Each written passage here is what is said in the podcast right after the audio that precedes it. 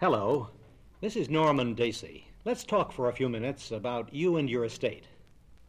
Thomas Collins, whose fine column, The Golden Years, is nationally syndicated in newspapers throughout the country, recently reprinted a letter which he'd received from a reader. Here are a few paragraphs from that letter, which Mr. Collins prefaced with the admonition that husbands may want to make a note of this. It was just seven months after his retirement that my husband had died. It was sudden. There was no time for any final advice to me. The 17 months that have passed since have been a shocking and frightful experience. I'm not speaking of the sorrow and the awful aloneness. These are very private matters one must face as one can. I'm speaking of money. I have never worked and had never taken more than a passive road in our financial affairs. My husband managed well, and when he died, he left behind a will, drawn by his lawyer, that gave to me all that we had. Or so one would have thought. So he thought. But in the 17 months since the funeral, I still have not been able to get his estate out of the probate court. I haven't been able to get any money from the estate, except for a few small sums that were given to me after I had made pleas of virtual poverty to my husband's lawyer. My husband set up our affairs on the basis of what should have been good professional advice. There was enough money for me to live in some dignity after he died. He would die a second time if he knew the frustrations and beggings I've gone through in these 17 months, and how much of what he left will be going to lawyer fees, court costs, and taxes before I get it. There's something shameful about it all. Now, it would be difficult to trace the writer of that letter because, you see, it could have been written by any one of several million American widows who have been the victims of an ugly conspiracy called probate. Let's begin by establishing just what this probate is. In every legal jurisdiction in America, there is a special court which concerns itself with the administration of estates. In some areas, it's called the Orphans' Court. In others, the Chancery Court. In still others, the Surrogate Court. But its most common name is Probate Court. When you die, one of your relatives will carry your will into that court and ask that it be accepted for probate. The probate judge will examine it to determine that it was drawn with due regard for the legal requirements and that all of the legal niceties were observed in its execution, and will accept it for probate and direct the executor whom you've appointed to proceed with the distribution of your estate in accordance with your instructions. If you have died intestate, that is, having left no will, the judge will appoint an administrator whose job it will be to distribute your estate in accordance with the laws of the state in which you live. In other words, if you don't make a will, the state will write one for you and probate it. Incidentally, that distribution may be quite different from the one which you would have made. For example, in many states, the law provides, in the case of a childless couple, that upon the death of the husband, without having made a will, the widow will receive the first $5,000 of his estate. The balance of his estate she splits equally with his parents. The probate court also appoints guardians for the estates of minors and conservators for the estates of incompetents. It has a few other peripheral duties, but in general, this is what the probate court is and what it does. It came into being many generations ago as a device to protect heirs. Alas, that which was created to protect them has now become their greatest enemy. Throughout America, the probate system has degenerated into what can only be described as a racket. A particularly vicious racket because it preys chiefly upon widows and orphans or other dependents who sorely need every dollar available to them. There are three things wrong with probate. First, it costs too much. Second, it takes too long. Finally, there's too much publicity attached to it. The principal reason that it costs too much is that in most areas, everyone, or nearly everyone, connected with probate works on commission. That is, they receive a percentage of the estate. The system victimizes both the rich and the poor, but particularly the poor. We have in this country a graduated system of taxes so far as our incomes or our estates are concerned. The bigger the income or the estate, the higher the tax rate assessed against it. While some may say that this is a soak the rich idea, at least the heaviest burden of taxation falls upon those best able to bear it. In the probate area, too, we have a graduated tax. But curiously, it is graduated the other way the burden falls heaviest upon those who can least afford it. The rich get soaked, but actually it is those in modest circumstances who get soaked the hardest. If a man dies leaving $10 million and loses a million of it to the probate racketeers, at least he has left his family enough to get along on. But when a man dies leaving, say, $25,000, and 5000 is siphoned off by the iniquitous probate system, those dollars were taken from beneficiaries who badly needed every one of them. Mind you now, we're not speaking here of taxes, properly levied upon our estates by our legally constituted state or federal government. We are talking about a private tax imposed upon us by the legal establishment. Under an antiquated, unnecessary and morally unjustifiable system which it insists is for our protection, but which is in fact simply for its own enrichment. Franklin D. Roosevelt died, leaving an estate of $1,940,000. The probate system took 11% of it. Dixie Lee Crosby, the wife of Bing Crosby, died leaving $1,332,000 the probate system took 8.5% of all that she left. Gertrude Strong Achilles, whose family backed George Eastman, died in California, leaving $10,883,000. The probate system took 11% of it. Robert Sterling Clark, the heir to the Singer sewing machine fortune, died in New York. The administration expense was $856,000. The executor received $2,965,000. And the lawyer? Well, he demanded and received $1 million. There was $4,325,000 in cash in the estate. It all went for fees, and another third of a million dollars with it. Now, before you go shrugging all this off as something that happens to wealthy people, but can't happen to you, just remember what I said a moment ago that percentage wise the burden of the probate racket falls heaviest on people of modest means. Right here on my desk is the front page of a newspaper. A headline reads Fees eat up nearly half of an estate of $19,425. The attorney whom the probate court appointed as administrator took $4,427, or 23% of the $19,425 estate. The lawyer whom the administrator hired to guide him took $3,677, or 19% of the $19,425 estate.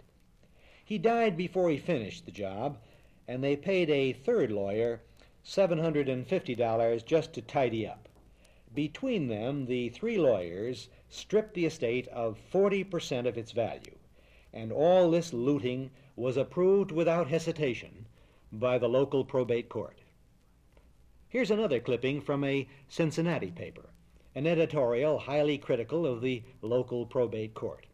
It points out that from an estate of $38,000, there was $12,000 left for the heirs after fees, expenses, and legal services were paid. According to the schedule of fees set up by the local bar association, the attorney should have received $1,347. He was paid $8,625. A certain Will Jackson was an appraiser for the estate.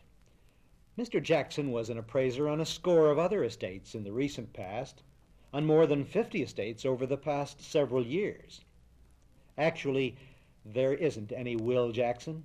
He was just a straw man created by a probate court aide who took the money thus stolen from widows and orphans. Or take the case of a woman who died leaving $25,000 in the bank. The probate court, in its usual fashion, appointed a local lawyer as administrator. He hired himself as attorney for the estate and collected both fees. According to the state statute and the Bar Association schedule, the administrator's fee should have been $626 and the attorney's fee $959, a total of $1,585. Actually, he drew down $7,500, five times what he should have received, and the probate judge approved it. He even charged the estate for a trip abroad, supposedly to search for the decedent's heirs, but he reported to the court that he could find none. So the estate, or what was left of it, went to the state by default. Recently, a newspaper set two of its reporters looking into the case. They located the heirs in three days simply by walking into the local library. The attorney had collected $7,000 for not finding them. Recently, Senator Robert F. Kennedy observed that the probate court is shot through with scandal, scandal which has been documented over the years, and he cited the case of a lawyer who had received a $1,000 fee for probating a $1,400 estate. Senator Kennedy branded the probate court as a political toll booth, exacting tribute from widows and orphans. Professor William Fratcher of the University of Missouri Law School said recently, We know that it's easier to take money from heirs before they get it, and that the probate court lends itself to certain rackets that have to be eliminated. Professor William J. Pierce of the University of Michigan Law School has decried the corrupt practices in the probate system, saying, The vast majority of lawyers and judges in the United States recognize the need for basic reform in our probate court, but few lawyers and fewer judges are willing or have the courage to speak out. That means that it's going to be up to the public to make the start. The way to begin is for each community to take a good long look at what goes on in the local probate court. Sooner or later, some of your own family's money will be involved. It's time we found out just what part of the billions going through those courts sticks to the fingers of politicians and court appointees. Then we must find a way to put an end to this legal extortion. So spoke Professor Pierce. The probate court provides endless political patronage in the form of appointments as appraiser of estates or as special guardian of children or incompetents. The appraisers do nothing to earn their fees. They simply sign their name and are then handed a chunk of the decedent's estate. This is the payoff for helping the probate judge get elected or for otherwise working on behalf of the political party in power. The political boss of your town may call the probate judge and say, You remember old Joe Green over in the 5th District? Joe's had a lot of hard luck lately. He needs a little help. Give him an appraisership. And so old Joe Green is appointed as one of the appraisers of your estate. The attorney who is handling the probating of the estate, and the law has surrounded the process with so much legal mumbo jumbo that you have to hire a lawyer to guide you through the maze they've created, the attorney will call a friend of his in the brokerage business and obtain the prices of the stocks you owned as of the date of your death. Then he'll call a friend who's in the real estate business and ask him to drive by your house and give him an idea of what it's worth. These valuations will be listed on an official appraisal sheet, and the two old Joe Greens, sometimes there are three of them, will be called in and directed to sign their names at the bottom of the sheet, after which each will be given a piece of your estate. He will have done nothing. He performed no service at all, and yet he will receive a percentage of your estate. In some states there are official state appraisers. In one such state, The state appraisers were found to have looted safe deposit boxes of more than $40,000 over a five month period. In another state, a panel of political favorites serve as appraisers. Some of them earn from 40,000 to $60,000 per year, which compares pretty favorably with what the governor of the state earns. At least he works for it. The appraisal system everywhere is simply a legalized racket, a description actually applied to it by the former president of the Connecticut Bar Association. One of the most vicious aspects of probate involves the appointment of special guardians. Recently, national publicity was given to the appointment of a former mayor of a large city as special guardian of 11 children who were the beneficiaries of a trust fund established in a New York bank many years ago by their grandfather. The children all live at great distances from the city, their mothers protested to the court the appointment of a total stranger as guardian of their children. It was of no avail. The court confirmed the appointment of the politician as guardian. A knowledgeable probate attorney called it a nice going away present for the mayor and estimated that his fees would run to $50,000 for doing absolutely nothing. In New York, there are two probate judges. One of them recently appointed the 30 year old lawyer son of the other judge as special guardian of 35 infants who were beneficiaries of a $5 million trust. When newspaper men, sensing an impropriety, questioned him about the appointment, the judge reported that he had done it as a wedding present for the young man. Now, I think that probate judges are as entitled as any of the rest of us to give wedding presents. I think, though, that they are entitled to pay for them out of their own pockets, just as we do, and not charge them to the widows and orphans who are the beneficiaries of estates which have had the misfortune to come into their courts to be protected. Recently, a man reported to me that his two children had inherited $1,000 each in the will of their maternal grandmother the probate judge refused to allow the executor to pay the money to the children's parents and instead insisted upon appointing two local attorneys as special guardians of the children. The executor sent each attorney a check for $1,000. Each deducted a fee of $250 for his services and sent the $750 balance on to the children's parents. Neither attorney performed any useful service each cut himself in for one quarter of the bequest. This was just political patronage.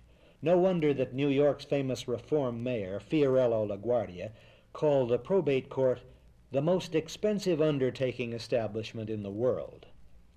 Time magazine has called it one of U.S. law's darkest scandals. Newsweek magazine reported that the probate courts merely prolong the pain with months or years of delays in which judges' cronies line up for money gobbling jobs as administrators, executors, and trustees. The Wall Street Journal noted that attempts to reform probate courts rarely succeed because few lawyers want to disturb the gravy train dispensing them such huge favors. Not long ago, a Wisconsin businessman found himself called upon to serve as executor of his mother's $172,000 estate. He invited his company's regular attorney to handle the matter for him on the same hourly rate basis which he regularly charged to handle the company's legal affairs. The lawyer explained that he couldn't do it that way. The Bar Association had established a minimum fee schedule, he pointed out, and according to that schedule, he had to charge the executor $4,800 for preparing the forms needed to probate the estate. Since the estate was a simple one, the businessman concluded that the bar's fee was much too high for the services to be performed, so he sat down and made out the forms himself and took them to the probate court. The probate judge refused to accept them on the grounds that they had not been prepared by an attorney. The businessman took his case to a higher court, but in the face of the vigorous opposition of the organized bar, he lost it. The result? He had to pay $4,800 ransom to get his mother's estate out of probate. A number of businesses in this country have felt the stern hand of the government cracking down on them for engaging in price fixing conspiracies. Nothing is said, however, about the shocking price fixing conspiracy which marks the determination by the bar associations of the exact amount of tribute which the widows and orphans of the country must pay to lawyers to obtain that which is rightfully theirs. And these people talk so sanctimoniously about their canons of ethics. It's enough to make honest people sick all over the carpet. And then there's the delay. On average, it takes two to five years to probate an estate. Recently, I read in the paper of a woman who had applied to the County Welfare Board for aid because she was down to her last 35 cents. Five years ago, her father died and left her $546,000. She hadn't been able to lay her hands on a penny of it, and it looked as if it would be another five years before she got anything. Here was a woman who had inherited more than a half million dollars, but who was reduced to asking for public charity by the workings of this scandalous probate system. Recently, a man wrote me from San Francisco that his grandfather's estate had set some kind of a record there. It had been in probate in that city for 28 years. Finally, there's the publicity of probate which attracts to heirs the attention of unscrupulous persons who prey upon beneficiaries and frequently separate them from their legacies. Well, we've covered the probate system pretty well here. I guess that you now know why it should be avoided at all costs. And it can be avoided, you know. As the Colorado Bar Journal said, this drain on an estate is tolerated by the general public only because it has been led to believe that such costs are normal and unavoidable. They are not normal. Probate is avoidable.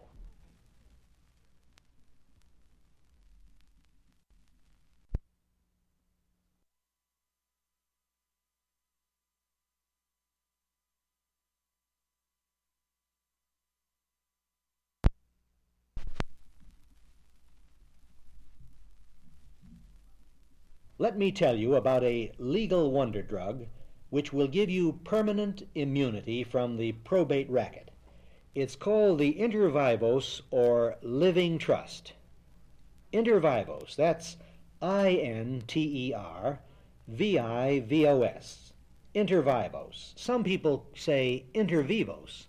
It simply means in your lifetime. It's a trust which you set up during your lifetime. Many people are familiar with a testamentary trust. A man may direct in his will, for example, that his estate is to be turned over to the XYZ Trust Company, which is to pay the income to his widow during her lifetime, and then distribute the principal among his children. That's called a testamentary trust because it comes into being through the instrumentality of your last will and testament. The only trouble is that it does not begin to function as a trust until your will has cleared probate. And on average, this takes two to five years. The inter vivos trust is outside the jurisdiction of the probate court. You bring it into being during your lifetime, and it simply continues after your death. You may say, for example, I declare that I am holding this house in trust for my wife Mary. I direct that upon my death, my successor trustee is to turn the property over to the beneficiary and terminate the trust. I appoint as successor trustee hereunder the beneficiary. You file a copy of this declaration of trust with the town clerk's office or the registry of deeds or such other place in your community where real estate transfers are customarily recorded. You also file a quitclaim deed by which you, as the owner of the property, turn it over to yourself as trustee under the declaration of trust I've just mentioned. Now, under this arrangement, when you die, your wife has only to file a death certificate to establish her authority to act as successor trustee. In that capacity, she simply turns the house over to herself as beneficiary. It's all quite simple. No lawyers, executors, appraisers, or probate court fees, no two to five years delay, no piece in the paper telling all your business. Or perhaps you have a savings or checking account. You may execute a declaration of trust in which you say, I declare that I am holding this account in the XYZ Bank in trust for my husband George, and if he does not survive me, for my niece Betty Smith. I direct that upon my death my successor trustee is to turn the account over to the beneficiary and thereby terminate the trust. I appoint as successor trustee hereunder whosoever shall at that time be beneficiary. Just file the declaration of trust with the bank, which will probably list your name on the bank book as Mary Jones, trustee under her declaration of trust dated January 10, 1967. If you die, your husband George has only to present a copy of your death certificate to the bank to establish his authority over the account. As successor trustee, he simply turns the account over to himself. That's all. No probating. If he predeceases you, or if you and he die in a common accident, your niece becomes the successor trustee and turns the account over to herself, just as you directed. Perhaps you own some mutual fund shares. You're unmarried and you want them to go at your death to your three sisters.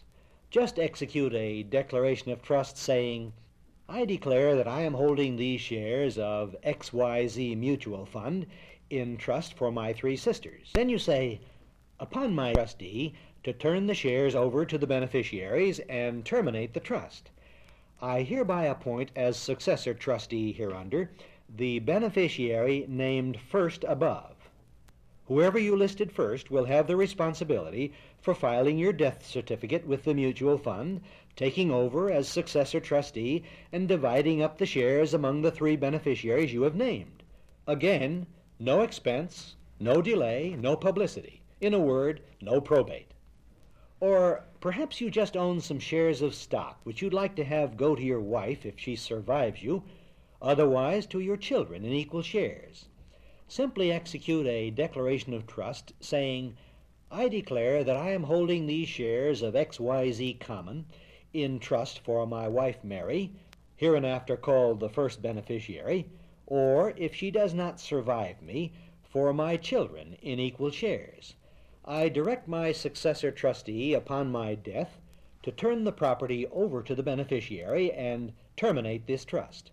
I hereby appoint as successor trustee hereunder the first beneficiary, or, if she be not surviving, my brother George Smith.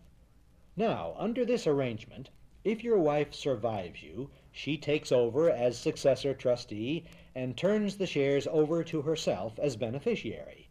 If she doesn't survive you, you've given your brother George the job of taking over and holding the property in trust for your minor children until they're 21.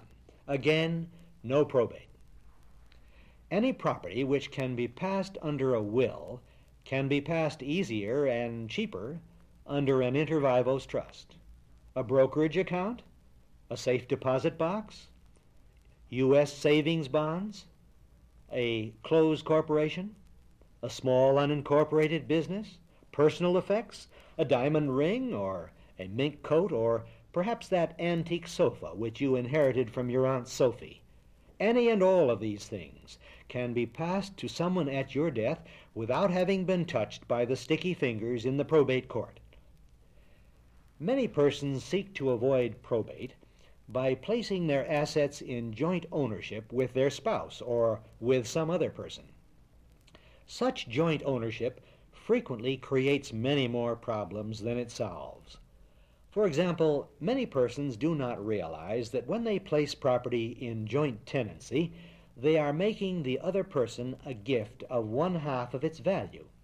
Thus, if a man purchases $20,000 worth of securities and registers them jointly in his name and his wife's, he is making her a gift of one half of their value, or $10,000.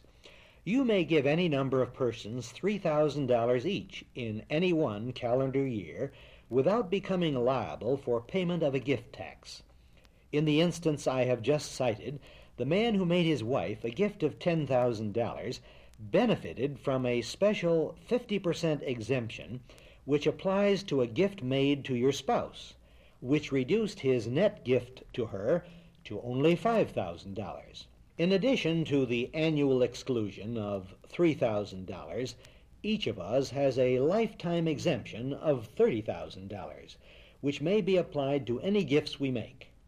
His $5,000 net gift to his wife ran $2,000 over the annual exclusion, and he could charge the overage off against the $30,000 lifetime exemption.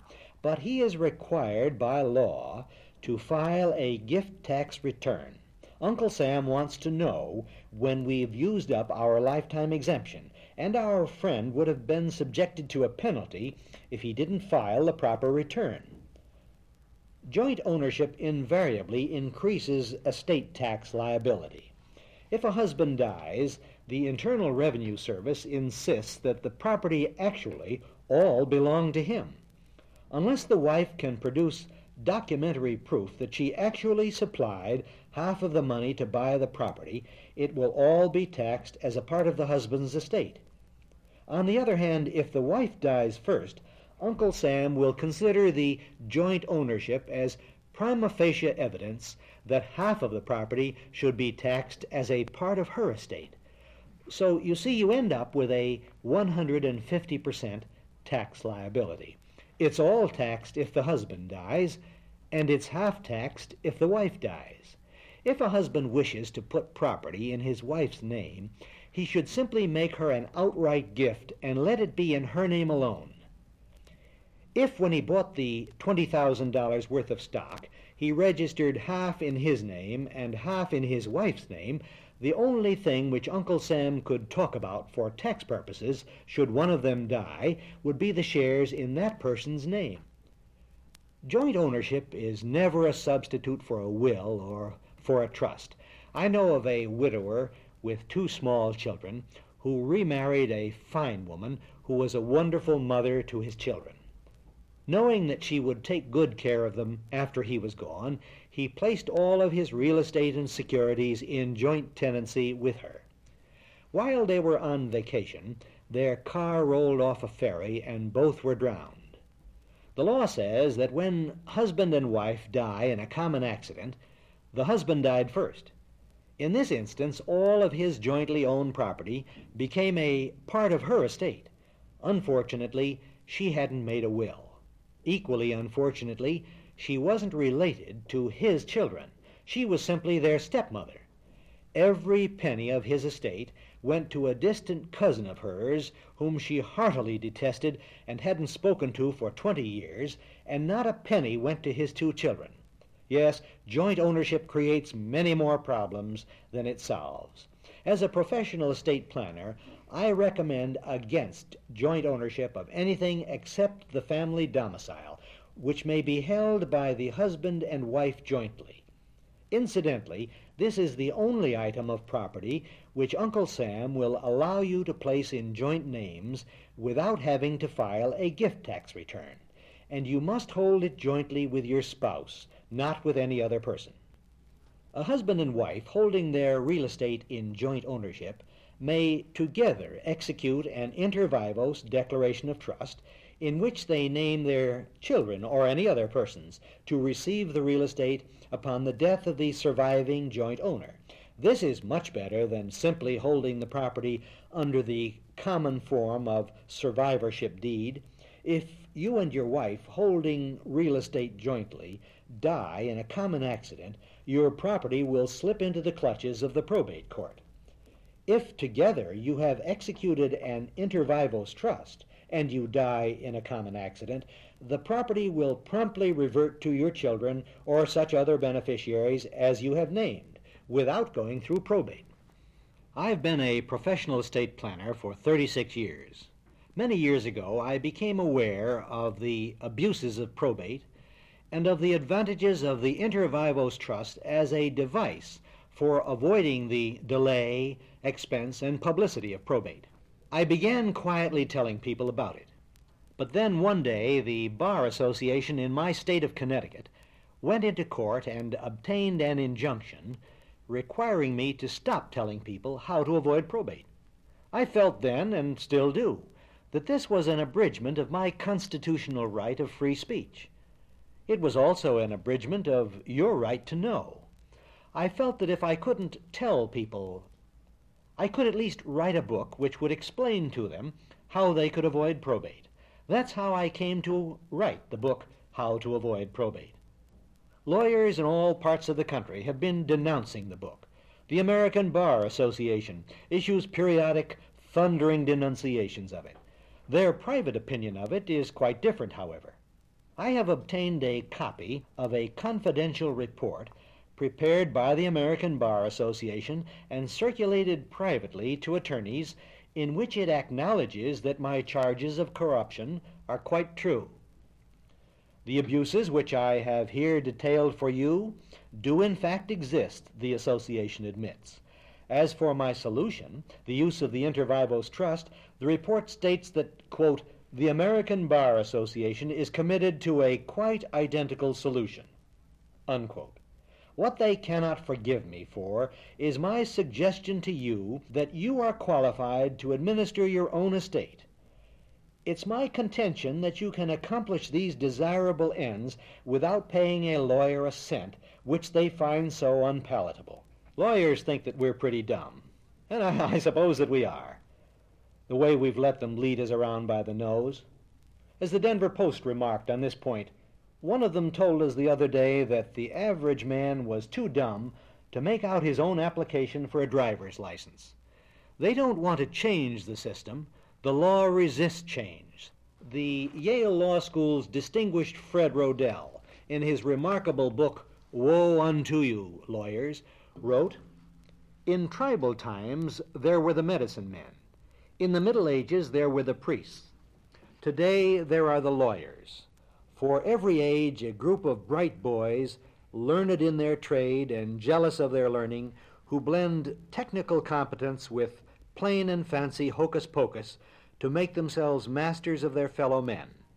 For every age, a pseudo intellectual autocracy guarding the tricks of its trade from the uninitiated and running after its own pattern the civilization of its day.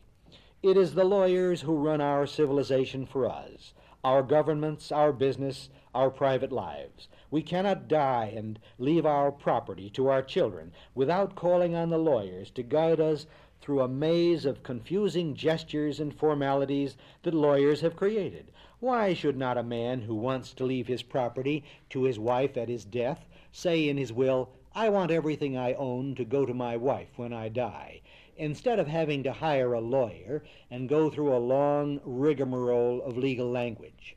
It is through the medium of their weird and wordy mental gymnastics that the lawyers lay down the rules under which we live and it is only because the average man cannot play their game, and so cannot see for himself how intrinsically empty of meaning their playthings are, that the lawyers continue to get away with it.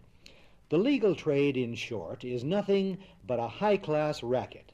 The lawyers, or at least 99 and 44 one hundredths per cent of them, are not even aware that they are indulging in a racket, and would be shocked at the very mention of the idea.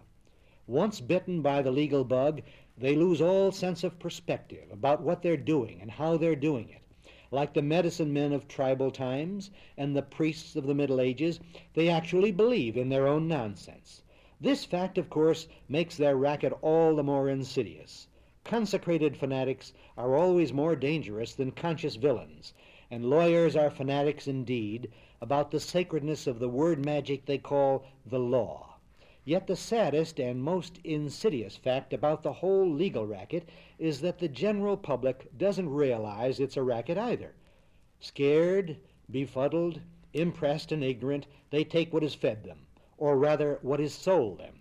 If only the average man could be led to see and know the cold truth about the lawyers and their law if people could be made to realize how much of the vaunted majesty of the law is a hoax, and how many of the mighty processes of the law are merely logical legerdemain, they would not long let lawyers lead them around by the nose. And people have recently begun, bit by bit, to catch on The great illusion of the law has been leaking a little at the edges. If the ordinary man could see in black and white how silly and irrelevant and unnecessary it all is, he might be persuaded in a peaceful way to take the control of his civilization out of the hands of these modern purveyors of streamlined voodoo and chromium plated theology, the lawyers. The law, inexorably devoted to all its most ancient principles and precedents, makes a vice of innovation and a virtue of hoariness. Only the law resists and resents the notion that it should ever change its antiquated ways to meet the challenge of a changing world. The law not only stands still, but is proud and determined to stand still. If a British barrister of 200 years ago were suddenly to come alive in an American courtroom, he would feel intellectually at home. The clothes would astonish him. The electric lights would astonish him. The architecture would astonish him. But as soon as the lawyers started talking legal talk, he would know that he was among friends. And given a couple of days with the law books, he could take the place of any lawyer present, or of the judge, and perform the whole legal mumbo jumbo as well as they. Imagine by contrast a British surgeon of 200 years ago plopped down into a modern hospital operating room he would literally understand less of what was going on than would any passerby brought in from the street at random. The law, alone of all the sciences, just sits, aloof and practically motionless. Thus spoke Professor Rodell of Yale University. The legal instruments needed for the establishment of these inter vivos trusts I've been telling you about may be drawn for you by a local attorney. Unfortunately, many attorneys don't know about the Inter Vivos Trust and how it works. To fill this need, the American Bar Association has just brought out a special training film narrated by the Dean of the Harvard Law School, which is intended for showing to local bar associations to educate the members on the advantages and the mechanics of the Inter Vivos Trust. All too often, we've found Attorneys who do know about the living trust won't tell their clients about it. You see, it avoids probate, and most attorneys who've been practicing for a while begin to draw a substantial proportion of their income from seeing the estates of deceased clients through probate, so they're not about to tell you how to avoid it. As one prominent attorney was quoted in the New York Times, legal fees for drawing wills are small the real money is in handling the estate after the death of the principal. The figures which we've discussed earlier disclosing the costs of handling estates certainly bear this out. Here on my desk is a letter from a man in California telling me that he has been to three different attorneys in that state and they've all refused to draw an inter vivos trust for him. I've had countless letters from people reporting that local attorneys had advised them that the Inter Vivos Trust was not legal in their state. This is a shockingly unethical practice for which the bar deserves nothing but scorn. The Inter Vivos Trust is legal in every state of the Union. If you run into difficulty, I suggest that you obtain a copy of the book How to Avoid Probate which not only gives detailed explanations and instructions, but also contains a wide variety of forms which may be detached from the book for actual use. These and many additional forms are made available to the public at quite modest cost by the National Estate Planning Council at 49 Plaza, Bridgeport, Connecticut 06603. Won't you review thoughtfully the many points I've covered here and take immediate steps to see to it that your family never has to pay ransom to get your estate out of the local probate court? We all tend to procrastinate when it comes to doing the things which need to be done about our estates. My final advice to you is don't wait, do it now.